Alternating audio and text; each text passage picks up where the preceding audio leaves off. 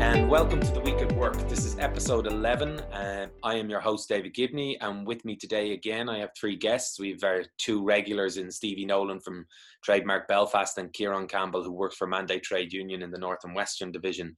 Uh, but also on the show this week, we have a, another special guest. We have John Barry, who's a uh, Green Party activist, and as he def- refers to himself on his Twitter account, a, a recovering politician. Um, I, I, believe also from memory, John, you're the uh, you're the only professor of green political economy in the world. Is that right? That is correct. I'm a proud Marxist lentilist. Good man. Um, listen, as usual, what we do is we we review the front pages of uh, this week's papers or this weekend's papers. Um, so I'll go to our guest first to to let us know what papers you've been reviewing and what are the stories on the front. Yeah, I was looking at the, the Business Post, the Sunday Independent, and then a, a local rag from the north here, the Sunday Life. So the Business Post has um, a couple of stories on the front page. One is, and I hope we do have a chance to get into it, apparently this uh, misrecollection of a meeting between Varadkar when he was Taoiseach and some of the banks down south about whether or not they could be uh, legally allowed to not charge interest on mortgages and, and people having mortgage breaks during the, the COVID crisis and so on, they claim that they uh, they have to charge interest, but actually it turns out they don't. And surprise, surprise there. Uh, when, was the last time this happened where an Irish government minister was uh, bamboozled by, by banks? Mm. Then we have on the same uh, front page, my old mucker, Eamon Ryan, uh, is now proposing to put the uh, the cost of rural broadband on the households themselves uh, on the basis that, well, urban constituents aren't getting the, the same deal. So that's the two uh, on, on, on that page. Then, of course, all over every paper then on in terms of the Sunday Independent is Big Jack Charlton uh, passing away and lots of uh, eulogies, people sharing memories of from everything that uh, I, have read. It seems like he, he was a decent guy. Uh, I've certainly seen uh, some good stories that aren't haven't been included in the paper. I just want to tell one that I picked up there uh, earlier on this morning. Apparently, in Italia 90, of course, they went to see the Pope, the Irish team, and the Pope in particular, because he was um, uh, a goalie in, in his youth, asked who the uh, who the goalie was, and of course, Packy Bonner put up his hand, and the Pope sat beside him and uh, said, "Well, now you know, good luck, lads." And then, of course, that name that I can't even bring myself to to uh, to say, Schillaci, the little bastard uh, who did us in in Italia 90, and of course Packy failed. Well, apparently he was devastated, and in the dressing room afterwards, Jack Charlton he gave him a rousing speech. The team said, "Listen, you did us proud. You know, I can't ask anything more of you. You know, the country is proud of you." And the last person to leave was Packy Bonner, and I don't know who was left in with him. But Jack Charlton sat down, took out a fag, started smoking it, a big smile. And then he said to this remaining Irish player, whose name I forget, he said, You know what? The fucking Pope would have saved that. Lovely. Stevie, you have something to contribute on Jack? No, just that there wasn't much coverage of Jack's politics, which is usual in establishment papers. I mean, he was a people forget that he started off as a miner himself, you know, down the mines before he became a professional footballer, and he was a he marched many years at the Durham Miners Gala, was a supporter of the miners' strike in the 80s, supporter, a close friend of Arthur Scargill, and actually a founding member of the Anti-Nazi League, um, and stood against the National Front in the 1970s. Um, and they don't print that about Jack, and he was an socialist as well. And him and kind of Brian Clough, I remember following them through as a young kid because they spoke differently about the world and about politics than most other football players and managers did. So I think we should remember that legacy as well, you know. Absolutely. Um, the, the coverage is really good. And what's great about now social media and the internet is that you can find those stories yourself. You don't have to rely on the mainstream media to tell you their background. Although, to be fair, there's some good articles today um, in the papers. And I'll just go through one little bit here from the page three of the Sunday Independent where um, the, the, the author is Wayne O'Connor, and he says, You could take the Robert Emmet quote about Ireland not being a nation until we take our place among the nations of the world. Well, here was Ireland through the Irish soccer team taking its place among the world, performing on a global stage and giving a, a sense of pride to people. Uh, the economy was in rag order, the politics was dirty, Charlie Haughey. Uh, was in charge, and it was a, a, bad time generally. Blah blah blah.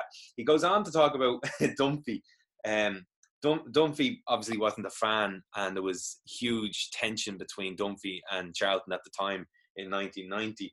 Um, and it said even though Dunphy didn't like Charlton's tactics, the public did. And I love this quote. It says during that whole thing, this is a quote from Dunphy. During that whole thing, I was having a coffee in the Westbury.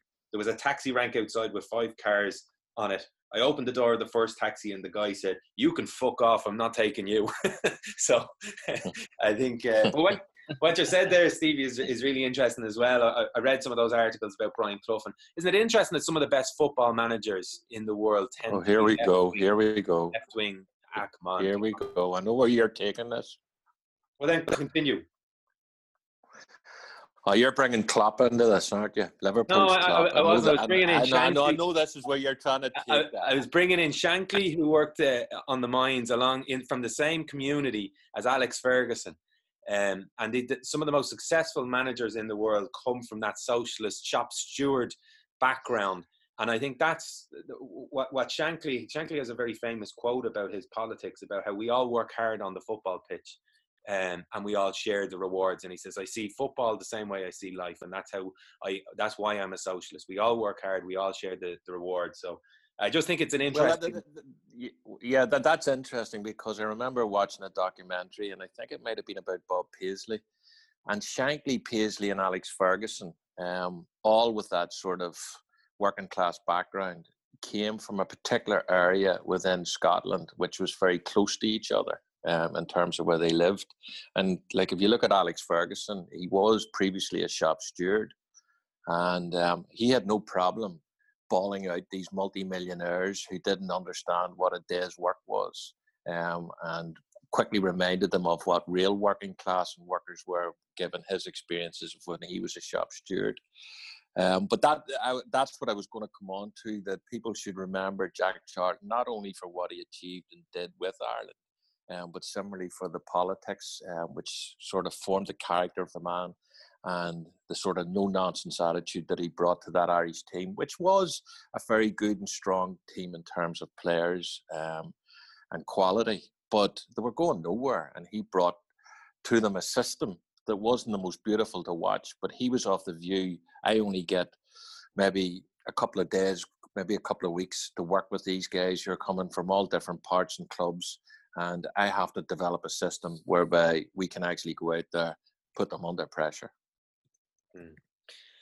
Uh, I'll go then to you, Kieran, since you're unmuted anyway. And what have you been looking at in the papers, the front pages? And well, the front pages, as I said, as, as John has said, Sunday Independent is running with the Jack Charlton story, but I looked at also the two tabloids um, from the North and South um, editions of the Sunday World.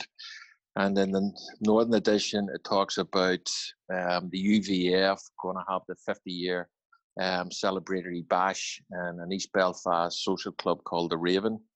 And that their top leader, um, a guy called Stephen Mackers Matthews has not been invited. And um, interestingly, you know, th- these type of organisations and where they sit in Northern Ireland politics, they just haven't gone away. Um, in the Southern edition, which I think is that the headline is a very interesting one, given where we are in terms of the COVID nineteen situation and now the sort of the caution that's been expressed in the media about the potential um, second wave arriving, but two flights arrived in Dublin from Dallas since Thursday.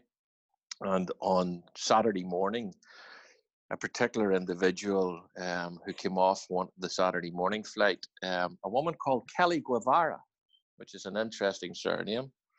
Um, she came from Miami and said that Miami is an apocalypse and that during her journey, there was no airport checks. There was a number of stops on the way to Dublin, but there was no airport checks that she could see that were worth um, any sort of weight. And they interviewed another couple who were coming to a wedding in Ireland, um, and that they did say, "Yeah, we will go into self isolation for two weeks."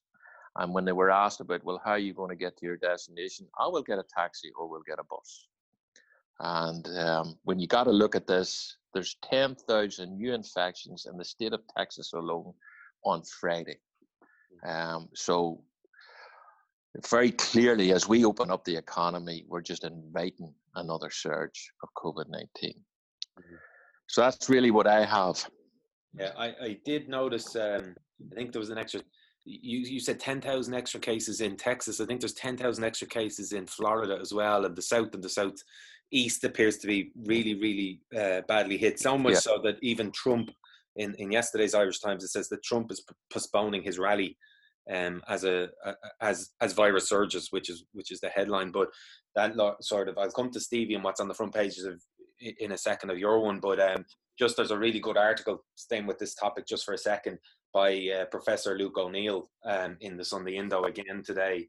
Um, he's, he's turned out to be quite the voice around what's going on. And uh, yeah. you don't know, Luke O'Neill is a professor of biochemistry in the School of Biochemistry and Immunology at Trinity College. But the, the headline is very simple and very easy to understand. If we're going to open the pubs, we need to shut our airports. Um, there's cases in Kerry, I think it is, where there was a party the other day as well. Um, and one person attended the party who knew they had, it seems that they knew they had the virus and has now spread it to more people at that, that house party from Kerry. But they, they were, you know, I think all 23 of the new infections on Friday or Friday it was, all 23 of them came from overseas. So you can't open the pubs uh, because that's where it gets spread. And this is what Luke O'Neill is saying if you have open airports, you're just it's a recipe for disaster. So, um, yeah, Stevie, we'll come to you on well if you want to talk about that or go to the front pages first. Uh, I suppose. Well, I went I went in this morning to buy the newspapers, and I remember thinking, well, what will I buy in? Will I buy the local rags? And I thought to myself, well, I'll stand here and close my eyes, and I'll guess what the headlines are. And if I'm right, I'm not going to buy them. So I thought, well, the newsletter is going to have something about Bobby's story, and I thought the Irish news it's going to go with I don't know bonfires or some shit. And I opened my eyes, and hey presto, the headlines of both those fucking newspapers was Bobby's Story and Bonfire. So I thought, no, I'm not buying them today. So I didn't bother. I just left them there. But um, so I picked up the, the paper of the British establishment, the Sun Times, and the other paper of the British establishment, the Observer, which you've now made me buy day for the first time in six years, which I'm not very pleased about. Both of them have on the front pages, you know, discussions about obviously the British economy and what Sunak's up to. And um, last week, his big announcement was his Nando's vouchers. I mentioned it last week that the Resolution Foundation proposed some sort of 30 billion investment in consumption vouchers. They ended up being 10 pound vouchers to take your family out eating. That's the response of the Tory government to the existential crises that we face. You know, um, the interesting thing, of course, about both of those papers is that they're both now mimicking the narratives of the fact that someone's going to have to pay for this crisis and they're going to have to either introduce massive public sector cuts or pay or uh, tax rises or, or both you know cuts and, and t- tax rises and public sector cuts uh, and both papers are kind of you know that's the red tories in labor and, and, the, and the real tories are kind of forming now around this new narrative that this has to be paid for and then later on in the sunday times in the real small print in a, in a, big article there's a where did I find it? Here it is. It goes, um, the government enjoys record low interest rates to borrow. So they're saying, well, you can actually still borrow because the interest rates have never been lower. And then right at the bottom it says, and Andrew Bailey, the new governor of the Bank of England, has signalled that it is not his job to keep printing money to help the government. Well, there we go.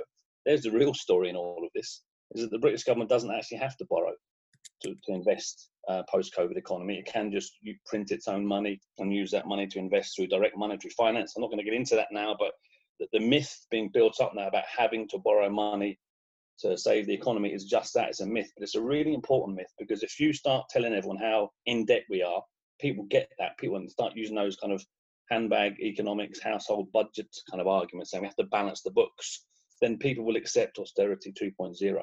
When in fact, the reality is at the moment, the Bank of England is directly financing government expenditure in Britain. There's a really big story there. Most people aren't aware of it. Most people don't really understand how government finances work, particularly in countries that produced and uh, print their own money. But um, we know that austerity 2.0 is coming, and we know that the British Labour Party are going to back it to the hills, as they did last time, by the way. So.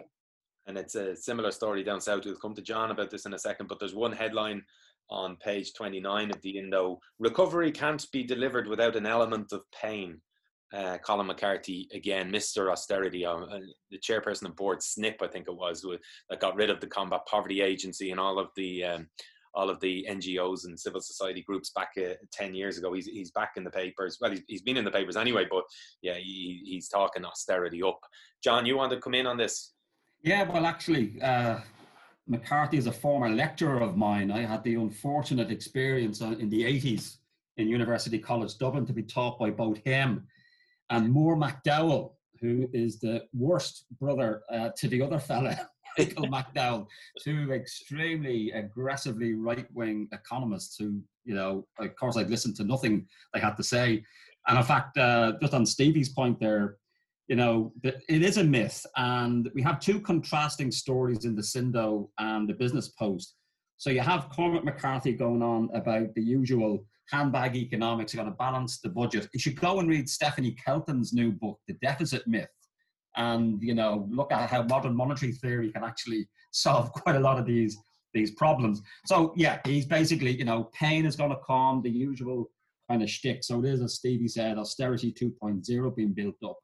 You contrast that then to somebody that I know a little bit. He's an economist in UCD, Aidan Regan, and he has a really interesting proposal um, on page 10 of the business post. He's talking about a people's wealth fund um, in terms of the Irish state managing a portfolio, uh, a bit like the, the Norwegian sovereign wealth fund and so forth. Now, he does um, acknowledge that is this simply not neoliberalism for the people and so on, but at least it's beginning to open up uh, a, a, policy space. And it's a big front, uh, sorry, whole page uh, article that's fairly long. And he makes a good point, and, and it was amazing that in a, a paper like the Business Post, he managed to get in Thomas Piketty, uh, he managed to talk about capitalism, uh, and he managed to put forward, you know, you could say it's a kind of a modest proposal in terms of, you know, uh, the Irish state creating a, uh, you know, fund. But they, they have two, two contrasting ways in which talking about, and the same old shite that, that, that we've had on the neoliberal right from McCarthy. Um, and of course, what's in the mix of all of this, and it's covered particularly in the Business Post, uh, and it's a, a, rumbling story that will, even though the uh, the court will decide this week about the Apple case, the 13 billion that the EU Commission wants the Irish government to take. Uh, it looks like it is going to be decided this week. It'll probably go to the European Court of Justice. There's another pot of, of funding that could be used by the Irish state. So just interesting to see these different political economy responses being reflected uh, in these rather, you know, conventional newspapers. Yeah, the, the Apple case is going to be a very interesting one. We all be, I presume we'll all be waving the European flag around, uh, uh all of us in this group here, uh, come Wednesday if we're successful. well, I say we're successful, but what what what, what was interesting in the, the fucking European flag, maybe. I have it behind me. Um, the uh, the uh, the the one of the interesting things I found about the Apple tax case was uh, about two weeks ago in the Sunday Business Post. Um, it, it, found that the the investments that from the escrow account were making a loss. We never actually covered that. Um, that, that they'd invested millions or billions in, in certain um, certain funds and uh, was making a, a, loss. But you know that's taken out of our pocket. I think it made a forty million loss or something. Some money we could we could certainly do it now. But um, uh, it, I, I, think Stevie, you you guys are gonna the trademark Belfast podcast. You are gonna do a special about that after the the announcement on, on during the week. Yeah. Um, yeah, we're gonna do. We're gonna we have um, um comrade Conor McCabe and uh, Emma Clancy both coming on to talk about the um, well broadly about the Apple decision, whatever that decision is on Wednesday. So we'll, have, we'll record that Wednesday and we'll have hopefully on Thursday. Right, grand. Um, I'll come back to one of you guys in a minute, but just linking those two stories about state aid and uh, and the COVID crisis. There's an article in yesterday's Irish Times on page two about surplus hotel rooms and facilities for pandemic use costing the state millions.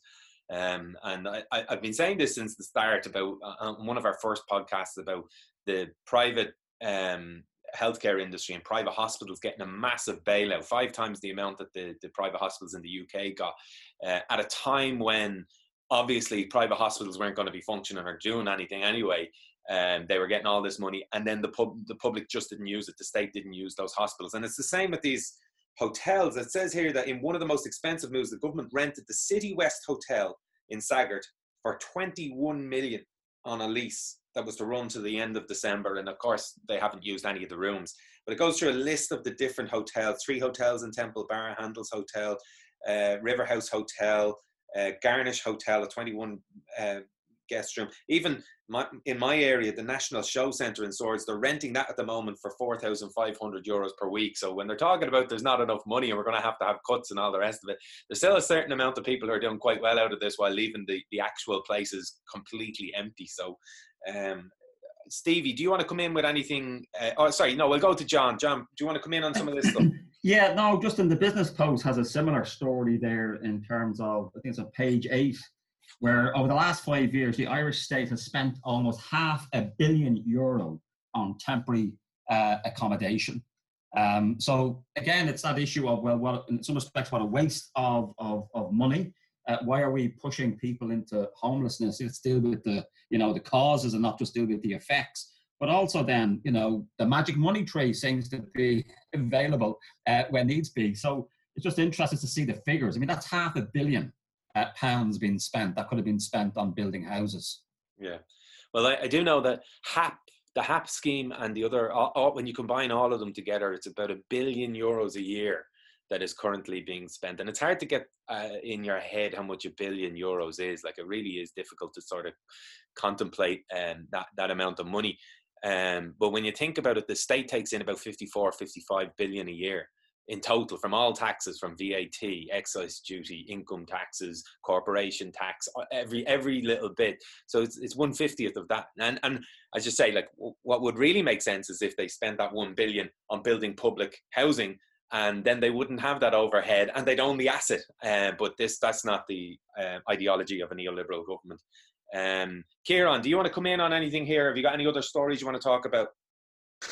Yeah, there was one story that I thought was of interest, um, and again, it, sort of banging the drum of the COVID nineteen, but it, it relation it was in um, uh, Irish Independent. It was written by an Áine McMahon from the press agency, which raises questions again. You know, um, wasn't staff reporter, but it's in re- respect of the meat industry Ireland attending the Friday's Oireachtas Special Committee on the C19 response, and effectively, this for me um, throws up the whole issue about unionized versus non-unionized employments and the benefits of things like a good sick pay scheme, or even to have one uh, uh, in an employment. And you know, you had one of the directors. Um, of a guy called Cormac Healy, who told the, the committee when asked about the sick pay scheme in the meat industry plants, in some um, there is a sick pay and in others there is not, which is common across the economy. And it's that particular, you know, it's common across the economy. It just demonstrates that there, in a lot of um, private enterprise industry, there are no sick pay schemes out there. And he was trying to justify this, that in the meat industry, um, you know, we're just reflecting exactly what's going on and across the economy. Um, and when he, to a certain extent, when he was asked questions about I think it was Fine Gael TD on that special committee, um, where he was. It was suggested that if there was no sick pay scheme, then workers, um, if they were sick, would come to work because they weren't going to be um, receiving any sort of um, money for being off work on sick, or even if they were suspected of COVID nineteen. And he, he, he answered it I would say it is a matter for the individuals. I would say some of them have it, some of them don't. But equally, all of the government measures in terms of the pandemic situation and payments and entitlements were all given in the languages that the workers required, unquote. Excellent. So you were told in the language, um, in your own language, no, you're not entitled to a sick pay scheme. Um, and where do these workers actually go? Because if they haven't paid enough of their stamps, um, their social insurance contributions, then they're likely not to have received any sort of sick pay scheme from the government. Um, and what was interesting about this, he was definite about certain answers, but indefinite about others. Um, he knew exactly, he didn't know exactly how many sick pay schemes were out there in the meat industry, but he did know that all the meat industry plants provided all of this information regarding their entitlements in the languages that they so required. And he wasn't pressed At no stage was he pressed. Um, and at no stage um, did anyone turn around and say, well, why do you not know how many of your the meat plants in the country have sick pay schemes and what has been done to address that. There was none of that going on in any shape or form. And again, it's this type of thing that they just accept this situation where highly profitable industries do not provide something as basic as a sick pay scheme, especially when you think about people, these type of workers going into an environment where they were not only um, putting their lives at risk, but maybe their communities when they went back into the communities after work. And I find it distressing that again, this is all just passed on to the state um, in terms of addressing these sort of shortfalls and any sort of employment uh, issues. And the state just seems to pick up the cost of this, and the employers get away with blue murder. And this, for for me, if anything, demonstrates why you should be in a unionized employment. Absolutely, and we've come across that with the Lloyd's pharmacy dispute last year yep. or two years ago, where some of our members were coming to us telling us that they had pneumonia, uh, bronchitis, um, uh, infectious diseases, swine flu. One member had, and they had to go to work because they had no sick pay scheme. You're talking about pharmacists, people working dealing with you know vulnerable patients who are already sick and they're handing prescriptions over the counter to, to those people john you want in on this one as well no just when kieran was talking about the meat industry i couldn't help but reflect on my poor vegan sensibilities being assaulted reading the sindo there were three pages of ads from Dunnes stores and it just looked like every fucking page just wall to wall meat I know that we're a bit gammon like on the podcast, but I'm getting flashbacks now of them three pages of meat. Thanks, Kieran. Um, Stevie, yeah, do you want to come in with a, another story there? Yeah, there's a good story in the Observer today about um, it's a case going to the Supreme Court in Britain this week, and it's an equal pay case, the largest equal pay case ever in uh, in Britain. Uh, obviously, it refers to the north of Ireland as well. That's UK wide. About 40,000 current and former ASDA employees who have taken a case against ASDA um, for equal pay. Um, it's a 13 year legal case that's been dragging on for ages, and uh, the Supreme Court looks as if the Supreme Court is going to find in favour of the employees this week.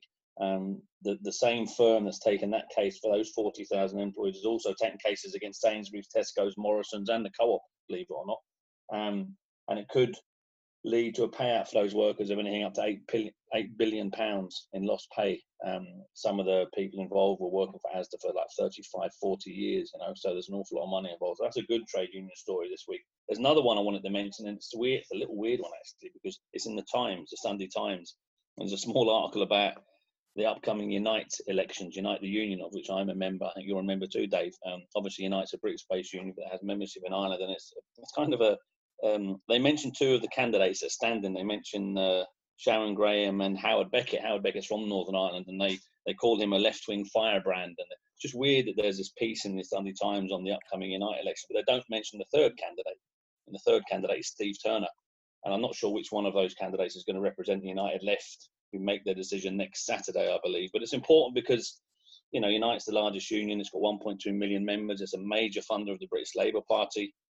Um, so it has some significance, I suppose, for that um, for the for the future of the left in Labour in Britain, if there is going to be a future for the left in Britain, and a lot of that will come down to who wins that election. Even though the election hasn't actually been announced yet, but uh, it's a funny little piece that the Sunday Times has, and it's almost as if the Sunday Times is backing Howard Beckett, um, as opposed to the who I, I, assume will be the Unite Left candidate next week will be uh, will be Steve Turner. Mm. Well, I have a, a, couple of quick stories here that'll lead us on to a difficult question for John Barry, being a Green Party uh, activist. But um, and I, I knew you had him, I knew you had him on for some reason. Just have a go at him, wasn't it? Oh, go on, give it to him. it's the only reason we bring them on. Um, so now, just a couple of health stories that will lead us hopefully on to, to, to a couple of questions for John there. But in um, in the Sunday Indo here, I have a story there uh, in tiny little story, only two paragraphs. Um, urgent need for action on uh, on waiting lists. It's a healthcare story, obviously.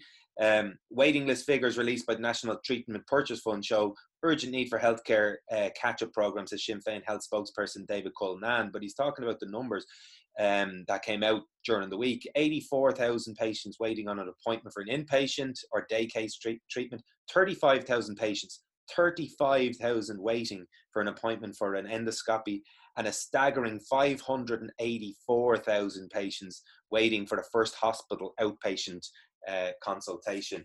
Um, but what I found really interesting on the next page after that was about how a scanner, uh, Ken Fox, for people don't know, who don't know Ken Fox, he's a good journalist who uses freedom of information on absolutely everything and gets some really unique stories out of it. And he's got one here about a baby scanner in Holles Street um, that they've been using since 2006, but the scanner itself only has a 10 year uh, period with which you can use it. And the, the, the warning in the internal report said that uh, the scanner currently uh, in use at Holles Street may injure babies. Uh, it said um, it could become obsolete scanner could become dislodged and land on a newborn infant with catastrophic effect. Um, and they're trying to get a new hospital scanner in for infants there for the last couple of years, but obviously the um, finances aren't there for it, and it might they might struggle again here. And that leads me to a how my my segue story, which is the one in the Sunday Business Post, John. I don't know if you've seen this one, but it's really about um, it, it's a story about private clinics at the children's hospital being the new children's hospital that's just being built, um, that they're going to allow uh, private clinics to operate there. So it's a you know the infrastructure paid for by the taxpayer the public is funding all of this stuff but yet private healthcare patients can benefit out of it without having to fund any of the infrastructure but what, what what's interesting um, and less so about the healthcare side of it is that it's Stephen Donnelly, minister, the new minister for health. He's only in the job, and last year he was highly critical of the fact that you could use uh, private healthcare in the public hospital. But now he's got his feet under the desk, and he's happy to allow that, and he's defending the uh, right of private operators to operate out of a, a, public hospital paid for by the taxpayer. Um, so my question really is, and I'm not saying you're a minister or you're not representative of the Green Party here, but doesn't everything all change once you get your feet under the desk? You, well, it, it, uh, isn't it amazing how he's uh, Donnelly has washed any residual social democrat element from him completely as he's gone over to the Soldiers of Destiny. I suppose, I mean, again, I've never been inside government. It was only ever in the molehills of power here, such as it is in, in North Down, the most unionist dominated council. I was, I'm like the only gay in the village uh, in terms of, you know, largely the, only non unionist voice.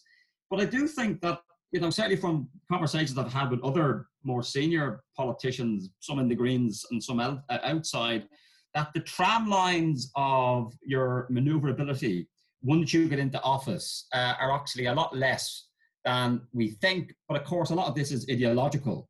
Uh, in that the uh, you know you accept the stories being told to you by your senior civil servants and so on. I think that's certainly my one of my take home messages or learnings from what happened to the, to the Green Party last time it was in coalition, um, and then it was wiped out. And I think it's probably going to be wiped out again after this. Is is the ways in which, particularly if you're a new party minister and so on, not really knowing much, and there's a story here of, of, of a new Fianna Fáil minister, uh, which kind of indicates it. The civil service can run rings around you. Uh, and the story I'm, I'm, talking about here is an interview in, I think, I don't know if it knows the Business Post or in the Sindo, with the new Minister for uh, Education. And it's a textbook example of someone who either hasn't a fucking baldy clue because it says nothing. So there's a, a couple hundred words of an article where the journalist lists each question that uh, was asked of her. Norma Foley, I think her name is from Kerry. And she says absolutely nothing. Uh, except kind of vague management speak of stakeholder involvement and so on. And I think we might expect, you know, some of that from particularly ministers who basically were councillors last year and now uh, have up their game. But just to do a quick tour of, there's quite a lot of stories that connect to the Green Party and Green Party ministers in, in both papers. The first one is poor old Roderick O'Gorman, and I think he's been subject to a lot of homophobic uh, abuse online and so on about his supposed endorsement of Peter Tatchell's wrongly reported views about you know having sex with children and so on. That hopefully is going to peter out. But the more worrying, um, I suppose, question I would have for Roderick is this is in the Sindo on page 12. And his ambition is that uh, creche fees should be no greater than what people are paying for a mortgage. And you kind of say, Mother of God, is that the, is that the extent of our ambition that you shouldn't be paying for childcare, which is a human right and absolutely necessary for people to, to enjoy. And our ambition is that it shouldn't be any, any higher than what you're paying for your house. So that certainly doesn't fill you uh, with much positivity. Other ones connected to uh, green green issues is I'm not particularly interested in this. Is that apparently it was Fine Gael and the Greens in negotiations who um, defeated Fianna Fáil and wanting to get rid of the policing authority. I don't know whether that's good, bad, or or indifferent. There's an interesting story around Eamon Ryan in his new position of being lobbied or being asked questions around whether it should be mandatory to wear uh, helmets. Uh, and actually, the, the, evidence is that actually wearing helmets or making it mandatory can actually have a, a detrimental impact on people uh, taking up cycling, um, you know, from international evidence. What's interesting is that was, I think it was a Fianna Fáil TD, rural TD, who was asking him the question. And it turns out that he's asking the question on behalf of bike shops. So the very people who have an interest in selling helmets were the ones that were, were asking this particular question. Uh, then there's a, uh, issues around um, you know biofuels as part of the transition to a low carbon economy, which I've got lots of problems with in terms of their their impact. Uh, it's a very capital intensive way of going about it. But then the final one, and it doesn't all go well perhaps for the Green Party having any clout in the coalition, is the opening up of the Phoenix Park to, to cars and that was actually done at the behest of Leo Varadkar, despite Greens, you know, from senators to MEPs all being against it. And you kind of say, Jesus, lads, if you can't even stop cars getting into the Phoenix Park, how in the name of Jesus are we going to get other things done? So I think it's not been a good start in terms of uh, filling you with confidence as to if this is going to be the greenest government ever. It's going to be one where green has a very different meaning of being a greenhorn. Yeah, I, I, I, I'll come back to some of the green stuff in a minute um, because I do have more questions on it for you in particular. But I want to bring the other two lads in on, in particular, on on yesterday's protest outside of the Dáil. I don't know if um, if you've all all seen it, and it, it again goes back to this. Um, what what you know you mentioned in page six of today's Sindo, cowardly smear of children's minister is part of a witch hunt, says Tatchell. So the, the guy who made the comments himself is out there saying that the you know, basically for the listeners that aren't aware of, of what happened, uh, Roderick O'Gorman was at a Pride march and uh, Peter Tatchell was at it, and there's a photograph of them together. And um, so people have linked the minister, the now minister, um, with uh, the, the comments that have made by by somebody he met once in, in his entire life in a photograph. Um, and like he obviously the minister has already released a statement distancing himself. But anyway that's not going to stop the far right from uh, preying on vulnerable minds um, and i don't mean to be disrespectful to people but hundreds of people turned up yesterday outside of the Dáil to protest against this and the national party who are a far right party um, had banners with nooses on them you know indicating that they wanted to hang uh, certain people in government. Um, and anybody associated with them. This this is really worrying for the Republic of Ireland. But uh, you know, we we've just never had a, a far right that's been organised to this extent, where they felt safe enough to go onto the streets of Dublin outside the Parliament with these types of banners, um, and that they weren't really kicked back. If you remember, three years ago or so, they tried to organise an event on on O'Connell Street, and they literally got beaten back into into the shops. Um, I'll get Stevie to come in first, and then I'll come to Kieran to see if you've any observations around what's happening right now and the the, the and and yeah, Stevie. Yeah, I think I think that that protest was was was Pegida, which was the German organisation, which was you know, against the Islamification of Europe or something. But no, it's quite clear that the the most significant change in Irish politics really uh, over the last couple of years has been the arrival of not just fascist narratives into Ireland, but like fascist organising. You know, it's we haven't really seen explicit far right organising at any scale here ever really. So it's quite a relatively new phenomenon. And whilst I've got no like, there's no political success. Um, uh, they do have a strong online presence, and as yesterday showed, they're beginning to have a presence on the streets, and that's something we need to be concerned about.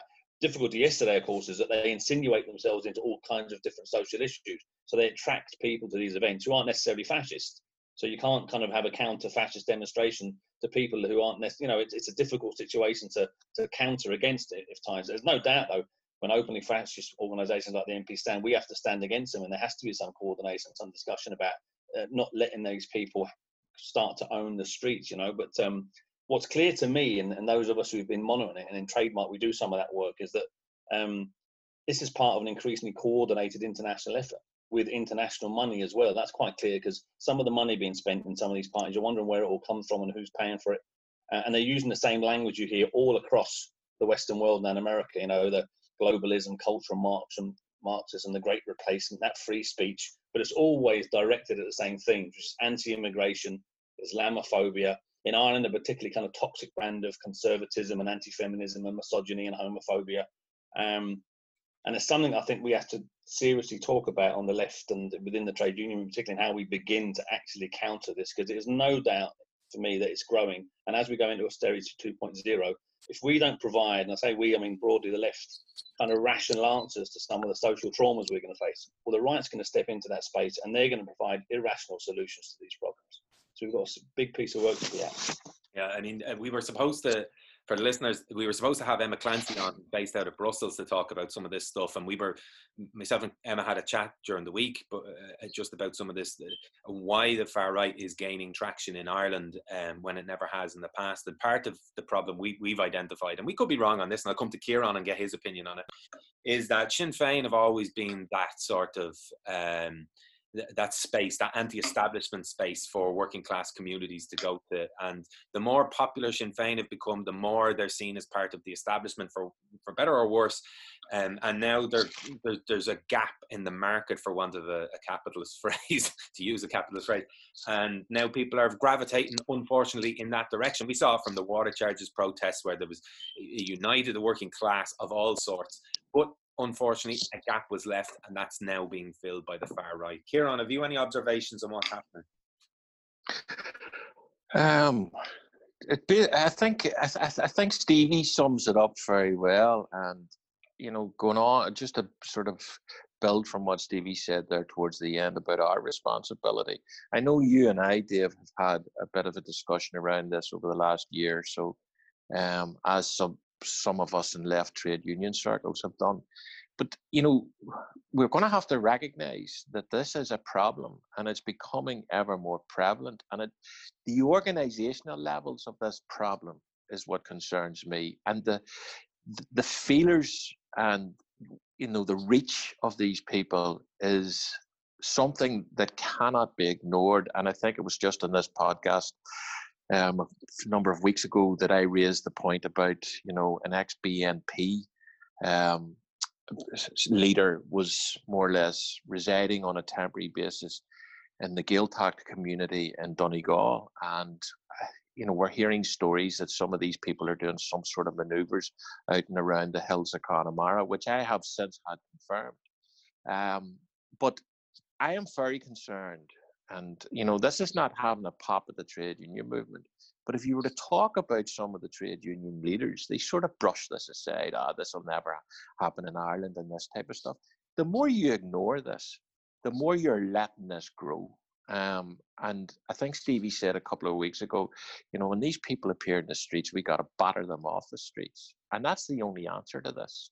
And Stevie's very correct about the inter- international level of organization, where the money's coming, the language and the messaging that they're providing. And within Ireland, there's this seriously Catholic conservative element who will rush to that type of stuff um, that we're hearing the, the anti abortion, the homophobia, the anti-Islam. Like we have a guy up here in Donegal who walks around with a sheepdog, and some of the stuff that that man is thrown out into the social media and even the the local media during the elections. Like, that's absolutely ridiculous. But he gets votes. Right? He's not getting votes that'll get him elected, but he's developing a base.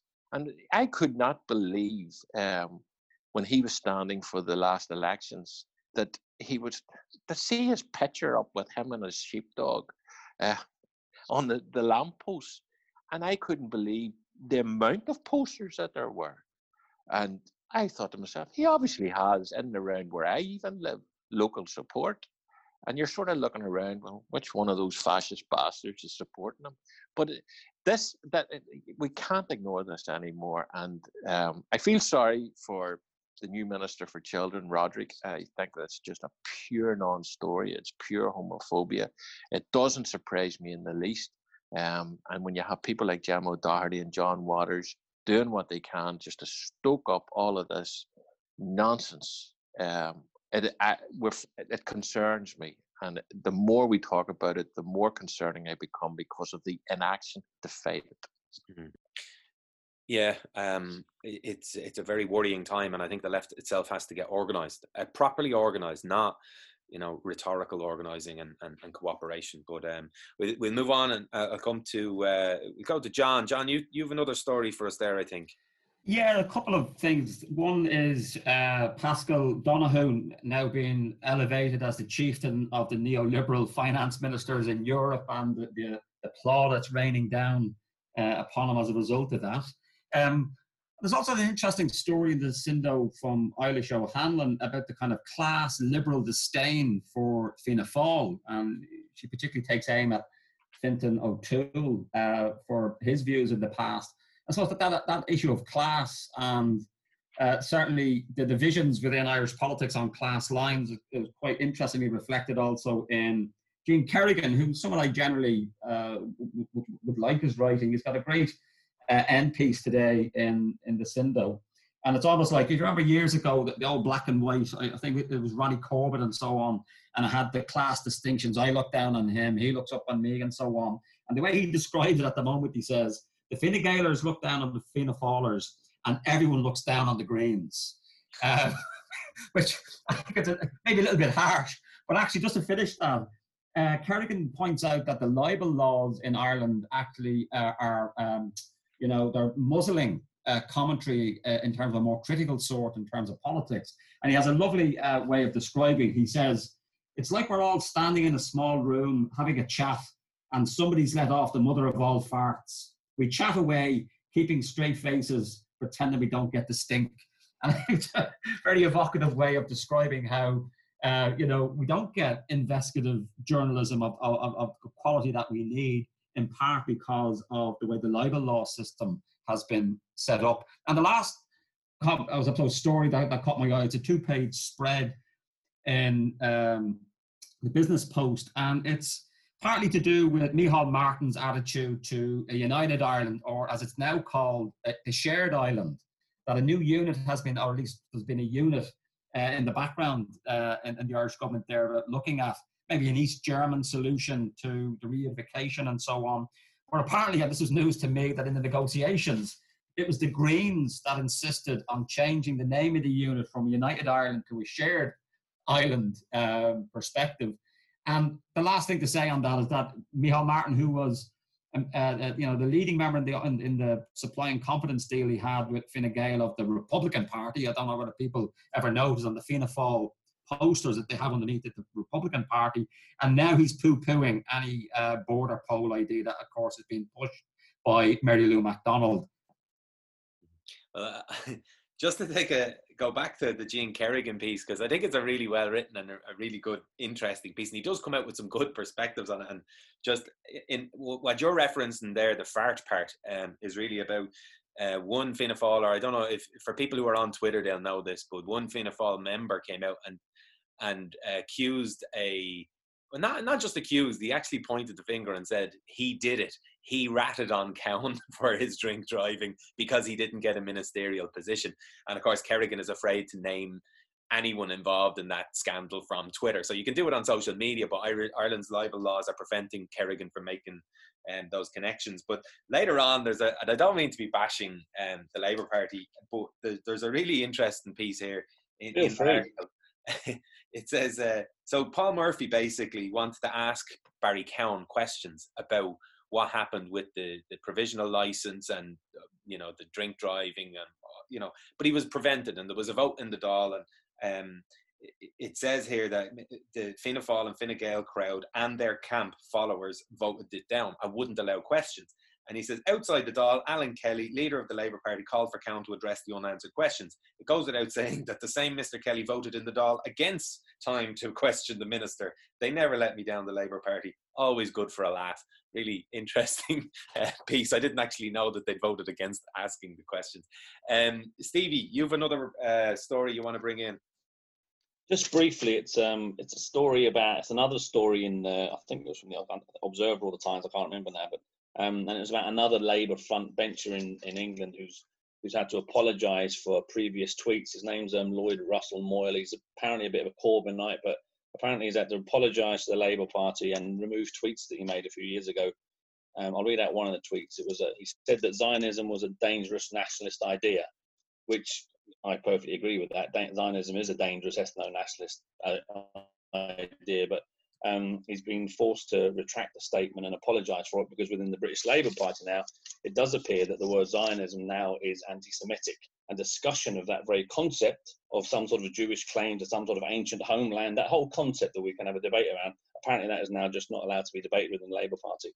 And it's kind of a shocking position to be in. And we think it's bad here that the Occupied Territories Bill was thrown under the bus, and that is really bad. But at least, fuck, we can talk about it. At least we can still talk about Zionism as a political philosophy that we disagree with, and we can say that Israel is an apartheid state, evidentially and provably, because of its, of its, you know, its, its the laws that it introduces to discriminate against Palestinians and Arabs in Israel. And then in the Sunday Times, at the same time, there's another article about um, early this month, 2nd of July, Israel bombed Iran and bombed its uh, what was it? It, it? it, blew up Iran's main nuclear fuel enrichment facility on the second of July, um, and it's quite clear that Israel and they wouldn't have done that obviously without the backing of the United States. And here you have pressure being put on Iran now, uh, with attacks, with sanctions, engineering basically a confrontation, and that's really what they want. They want to engineer a confrontation. So we have Israel acting as a as a rogue terrorist state, evidentially bombing, and then and in Britain, in the heart of Britain, the heart of establishment, no criticism of that allowed because of the fear and the threat of being accused of being an anti-Semite. So we're in very, very dangerous times.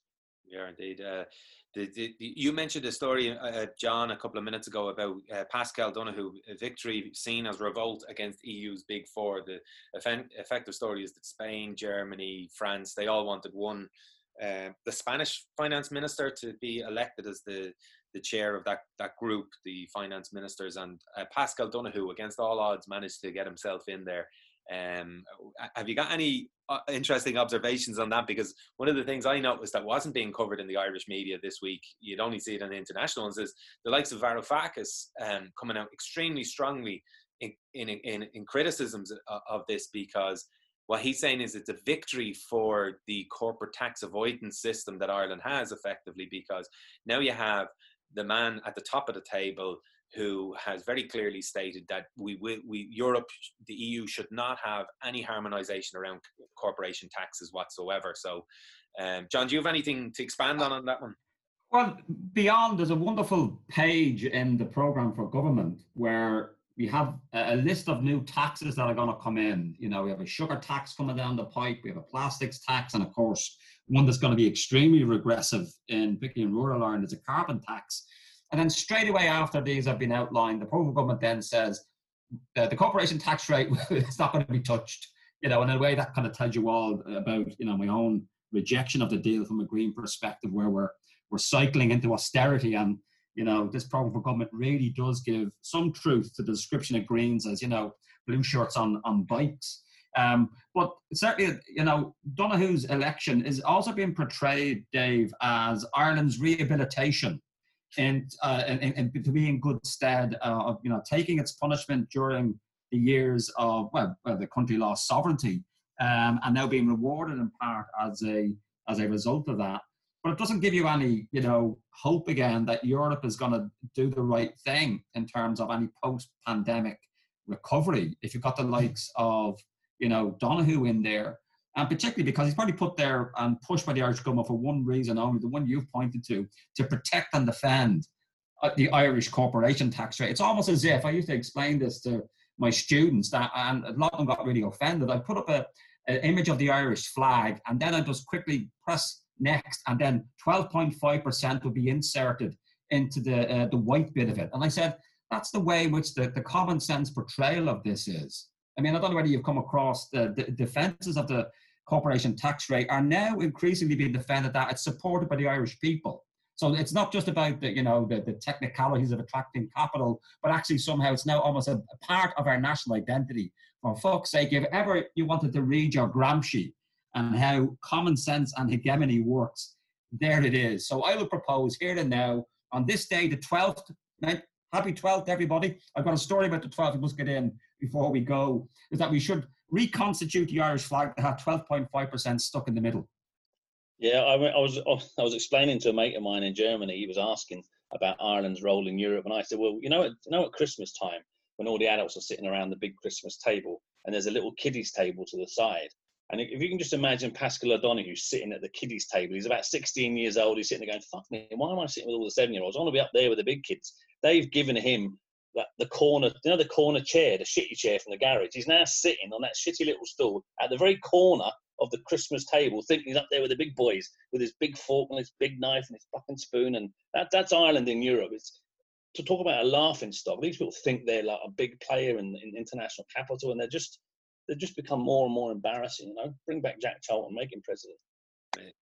but isn't it interesting that, this is the green jersey stuff, and it's a pity Emma's not on to talk about the green jersey and how that was used. Jersey was used as the double Irish tax, and I'm sure she'll cover it later on again. But um, it, it really is almost nationalism uh, where people are expected to celebrate the fact that Paschal Donohoe is now in one of the most neoliberal institutions in the world ever in, in the history of humankind. And we should all be celebrating that fact. You know, there's one thing that was sacrosanct throughout the last crisis, and I'm sure it'll be sacrosanct again, and it's the 12.5% corporation tax. You can go and you can put prescription charges on old people. You can have a carbon tax. You can have excess winter mortality rates of 2,900 people dying on the island per year because they can't heat, heat their home. But Paschal Donohoe is over in Brussels doing his thing. It's great. Um, Kieran, do you want to come in before I fi- finish up on, on with my questioning of John? No, Dave, I think the two lads have really summed up that whole Paschal Donohoe situation. Um, I totally agree with them and really have nothing further to comment on that. Grand. Plead the fifth. Jesus, that's not like you, Kieran. no. right. Well, this, this leads me to the final bit. I suppose I'm going to just throw a couple of questions because you're inside of the Green Party and people on the outside can see certain things that are going on, but we, we don't know exactly. But there's a really good interview with um, Lord Mayor uh, of Dublin, Hazel Chu, which is. Uh, I think she's played a stormer as well. Herself and Neasa uh, uh, Hourigan have been really good. Uh, people who I wouldn't have heard of a year ago or so, and and they've they've made some really good uh, points over the last while. But it's saying she's saying here that the Green Party needs a new leader, it needs a new strategy. I'm not going to get into the full ins and outs of what's in in the um, in in the interview, but tell us your from your own perspective. You've been in the Green Party a long time. You've been an activist. You know what's going on. Tell us a little bit of what's happening now at the moment, especially with the leadership challenge that's happening. Well, the first thing to say is that I was welcome as a fart in a spacesuit in Green Party head offices for my very public opposition to us going into into government. But it's clear that there is, like, you know, every party has these, and there is a split in the party. It's an ideological split. It's not the nonsense that the media were very keen to press that it's a north south issue, that somehow we're all mad, radical, green uh, socialists up here in the north and that the south isn't. It's a split that, you know, includes a lot of younger women, which is quite interesting. You mentioned Hazel Chu there. Neasa Hourigan, you got Lorna Bogue in Cork, you got Saoirse McHugh, although Saoirse, I think, is on her way out of the party. And they've been quite vocal, very articulate in terms of essentially offering um, an eco socialist perspective for a lot of them. Uh, you know, really pressing home uh, an idea that's very dear to myself and, and Stevie's heart in particular. Uh, the idea of a just transition. Absolutely, we need to decarbonize the economy and so on. But we have to do it in a way that's not going to heap more pain on working class people. It's going to provide compensation, retraining for fossil fuel sector jobs that are going to go, none of which I could see really in the program for government. So I think what's interesting here is somebody I've not mentioned already, and I don't know that well at all, is the deputy leader, Catherine Martin, who led the Green Party into the negotiation. And it was always my sense that she was against the deal. Uh, and actually, her opening remarks, we had a special convention, um, and her opening remarks took us all by surprise where she came out in support of it. And I think it was her that won over a lot of party members to, uh, you know, accept the deal. Uh, will she beat Eamon Ryan? I don't know. If you look at, at, at, Twitter and social media, I think Catherine Martin is the favourite, but I think that gives you a, an, not an accurate description of Green Party views because I think the people who voted for the deal will also vote for Eamon, and they were largely the settled, guilty middle classes of Dublin in a, in a way. I mean, you could tell I'm quite critical in a way so of, of, of, members of my own party here, but I'm just telling it as I as I see it. So my own view is I, I, I think it'd be a, a tough job for Catherine to replace Eamon, particularly now that you know the party voted 76% higher than any of the other two parties, which really you know took me completely by surprise. So there is a division. Um, uh, you know, you got people like Saoirse, very promising, great talent, very articulate, is going to leave and so on.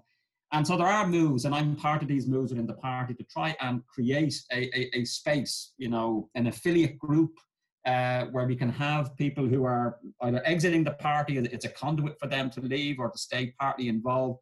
But my own view is that we can get too caught up with the electoralism of all of this.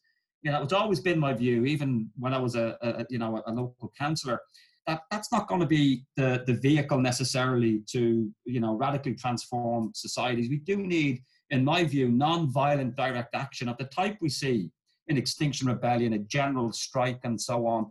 So while I am pissed off and still very angry that I haven't got the balls to leave the party uh, and have the courage to go and join something else, I'm going to stay and, and, and, and fight my corner. Uh, I am more committed now, and there are others in the party who feel like me that now is the time with the climate crisis is to get dug into our communities, to get alongside allies in the trade union movement, even in faith communities, sporting groups, that, that there is a you know an, an, awareness amongst many of us now that actually you know elect- electoralism is not going to deliver what, what's needed. The most it will deliver is an unjust transition. Sorry, I was muted there. I I I, uh, I hear what you're saying. I, I I mean we've been saying it for a long time that there's uh, within within our union and within a couple of other unions that would be seen as radical left unions that the, any changes that are going to come in Ireland are not going to come through parliamentary democracy. We look at the water campaign, we look at you know even the repeal the you know the marriage equality. Those big campaigns were not led by the parliament. Uh, the politicians followed.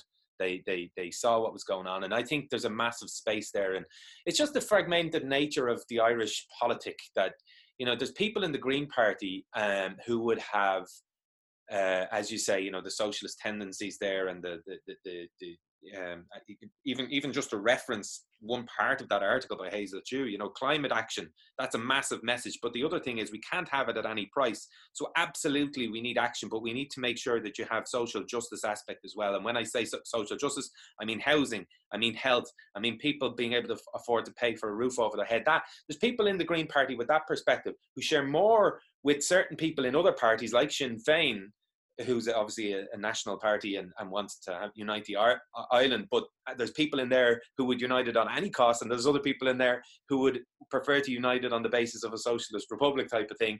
And it's it's really about how do we get these people from the different parties, different perspectives, collaborating outside of the parliamentary structures or the party structures that they have. So it, it's one for a conversation for another day. I think Stevie, you wanted to come in on that, did you? I, I just have one funny to, to finish off, given the day that's in it, the glorious 12th, is that uh, it's a story in the Sunday Life here, and that Amazon are um, rejecting um, calls that it, it, it stopped promoting a particular brand of gin called King William because it was going to offend people in Northern Ireland. And the headline of it is brilliant. It's called the bottle of the boyne. oh, excellent. All right. Um, look, we've probably run out of time. I think we're an hour into it. Um, so I'm going to just thank our guests, Stevie and Kieran, again, the usual guys. But in particular, I want to thank uh, Professor John Barry again for coming on um, to give us, uh, to enlighten us as to what's going on in the Green Party, but also his perspective on some of the, the news articles for today. This has been the Week at Work, episode 10. Uh, we hope to hear you, see or hear you soon. Um, but in the meantime, make sure you tune into Trademark Belfast's um, special episode this week in relation to the Apple tax and its implications for the Irish uh, taxation system, but also its implications for, for, for all the rest of us. We may have 13 billion in our back pocket very, very soon. Let's have a party. Thanks very much.